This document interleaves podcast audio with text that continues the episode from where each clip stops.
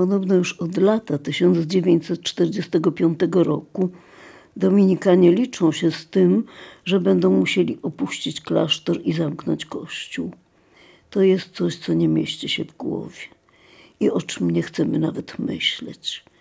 Ciągle jeszcze żywimy nadzieję wbrew nadziei, że stanie się jakiś cud. Ale bizantyński obraz Matki Boskiej Zwycięskiej w głównym ołtarzu milczy, a rokokowi święci skręcają się z bezsilnej, coraz głębszej rozpaczy. I my ich tu zostawimy? Komu? Tym barbarzyńcom? I te największe we Lwowie organy? I ten profil Grodgera na pomniku pod chórem?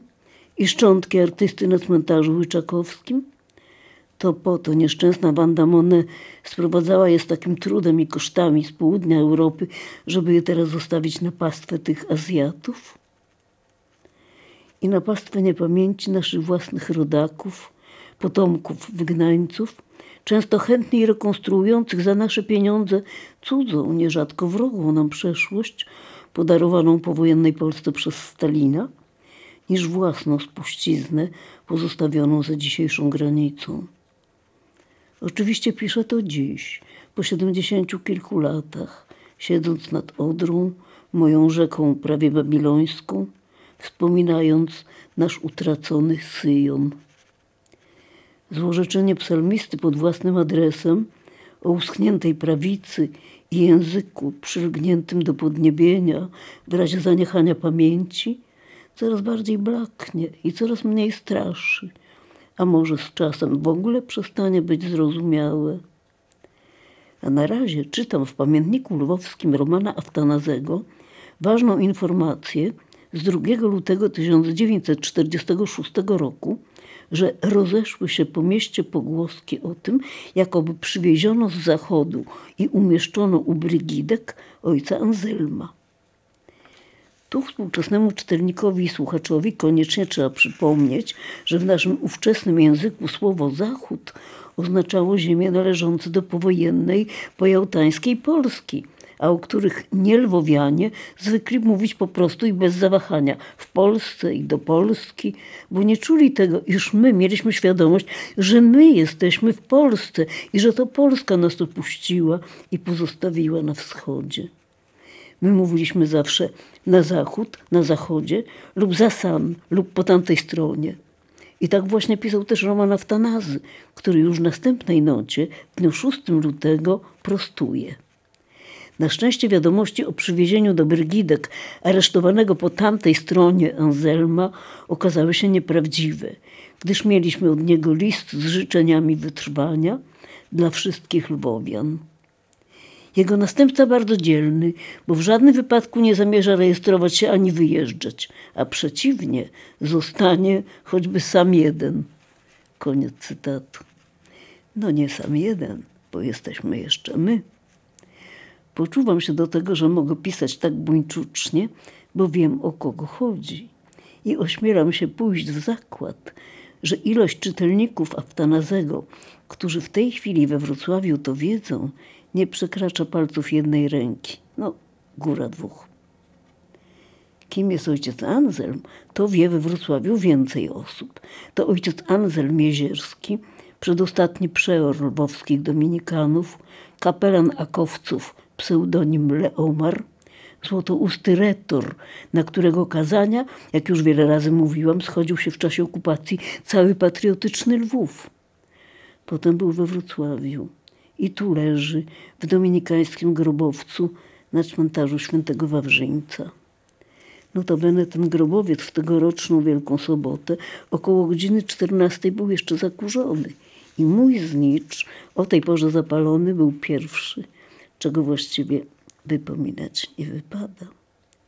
Wypada natomiast podkreślić, że ten jego następca, o którym z takim uznaniem i podziwem pisał osoliński kustosz, to nie kto inny, jak opiekun naszego chóru, ojciec Sylwester Paluch, ostatni przeor i proboszcz dominikanów w Lwowie, jeden z ostatnich niepowtarzalnych lwowian. Spowiednik pobożnych staruszek i powiernik lwowskich uczonych, którzy pod jego opieką deponowali u Dominikanów swoją naukową spuściznę. A w swoim lwowskim pamiętniku anonimowy z uwagi na jego bezpieczeństwo portret rysuje mu Roman Aftanazy, pisząc tak. Zbiera gorliwie książki, gdzie się da, z dziedziny sztuki i doszedł już do pokaźnej ilości wielu tysięcy tomów. Układa sobie już dziś plany dużego i pięknego wydawnictwa z tej gałęzi wiedzy. A oprócz tego jego zbiory są na razie zabezpieczone dobrze. Jestem pełen uznania dla jego niewiarygodnego optymizmu i pogody oraz pewności w naszą ostateczną wygraną. Choć sam spod Krakowa rodem, naszemu miastu przynosi chlubę swą dzielną postawą, tak pełną skromności. Tak, kochani i cierpliwi Państwo, moi słuchacze, to ten sam ojciec Sylwester Paluch, którego chwaliła w swojej korespondencji z arcybiskupem metropolitą ormiańskim Józefem Teodorowiczem, ostatnia benedyktyńska księgi, matka Elekta Orłowska i którego podziwiała w swoim skromniuchnym rymowanym pamiętniczku pracowita siostra ormianka Józefa Racka, gospodarząca wśród kur i krów na Pochulance – Nieraz zimno wiatr wieje pod nogami, lud topnieje, ojciec idzie się raduje i mszę świętą wyśpiewuje. To o nim. Takich mieliśmy przewodników duchowych. Niestety przyszłość okaże się okrutniejsza niż wyobrażenia i wytrzymałość ojca Sylwestra, ale o tym będzie jeszcze mowa. A na razie w naszym chórze i my nasze obawy odsuwamy od siebie, tak jakbyśmy nową drużynową aktywnością usiłowały zniweczyć to, co nieuchronne. W domu także. Choć różni znajomi mamy wyjeżdżają na zachód, my się nie wybieramy. Doktorostwo Daumowie przysłali swój nowy adres. Zatrzymali się w Krakowie i mieszkają w jakichś barakach, zbudowanych, jak przypuszczam, i zarządzanych przez Państwowy Urząd Repatriacyjny, tak zwany PUR, co w moim odczuciu brzmi nie tylko niemile, ale wręcz nieestetycznie. Pur, pur, pur, fuj. Wyjechały także pałające rządzą wiedzy ulubienice mamy, pacjentki, małomówna panna Haneczka Pruchnicka i niemal cudem postawiona na nogi czarnowłosa piękność panna Marysia Brojakowska, świetna interpretatorka wierszy Brzechwy i moja mistrzyni odrobienia na drutach, autorka mego malinowo-granatowego sweterka, inspiratorka kilku moich kolorowych szaliczków i w końcu sprawczyni naszego zamieszkania na Karłowicach, gdzie przypuszczalnie przyjdzie mi dokonać żywota.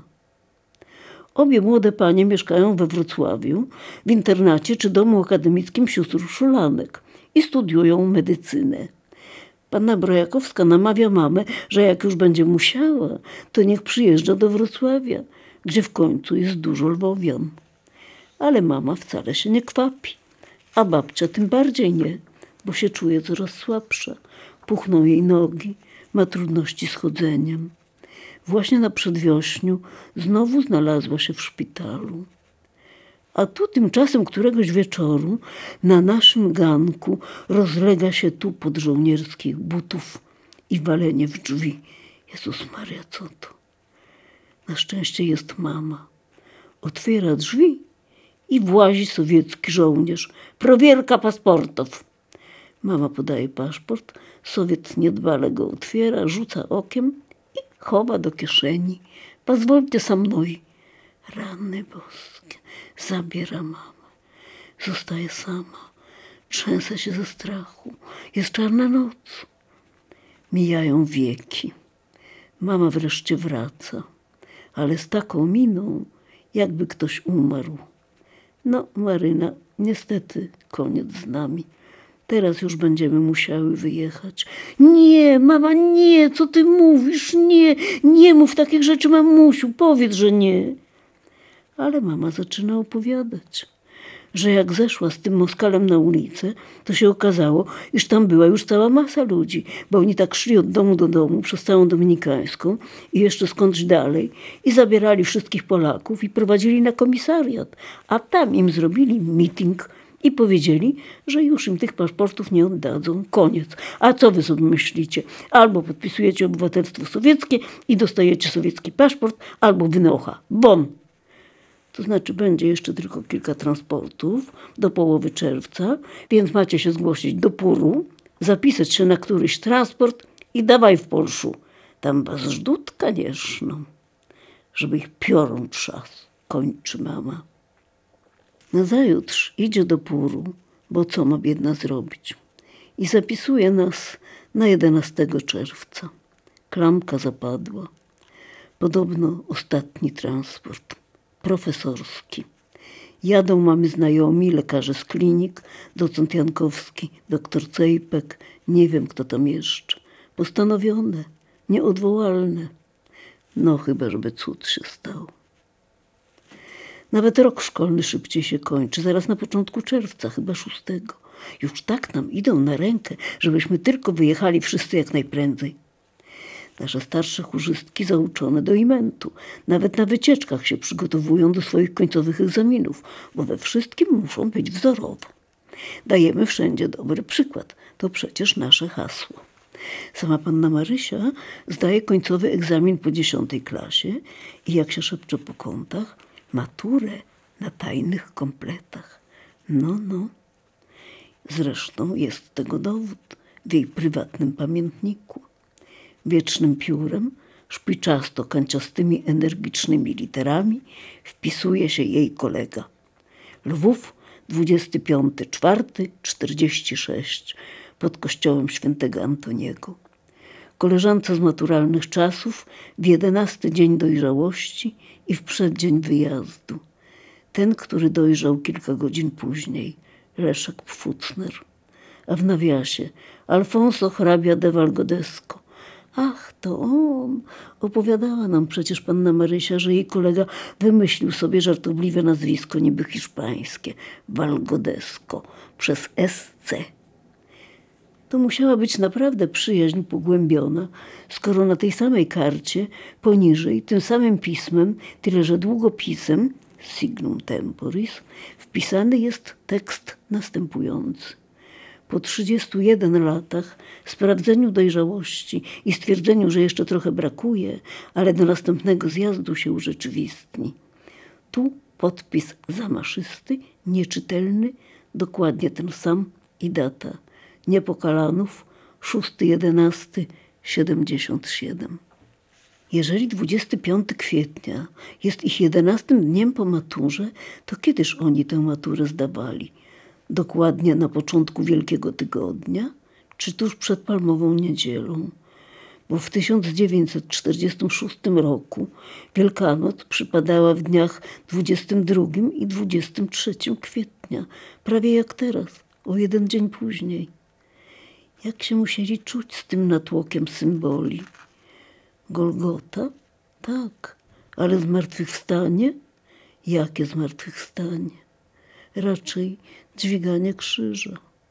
Tuż po maturze, chwilę przed odjazdem, żegnają się nawzajem ze sobą i z miastem. Córki jerozolimskie, nie płaczcie nade mną, nad sobą płaczcie. No właśnie tak. Pod tą samą datą na innej stronie wpisuje się kilkuosobowa grupa uczestników podmiejskiej wyprawy.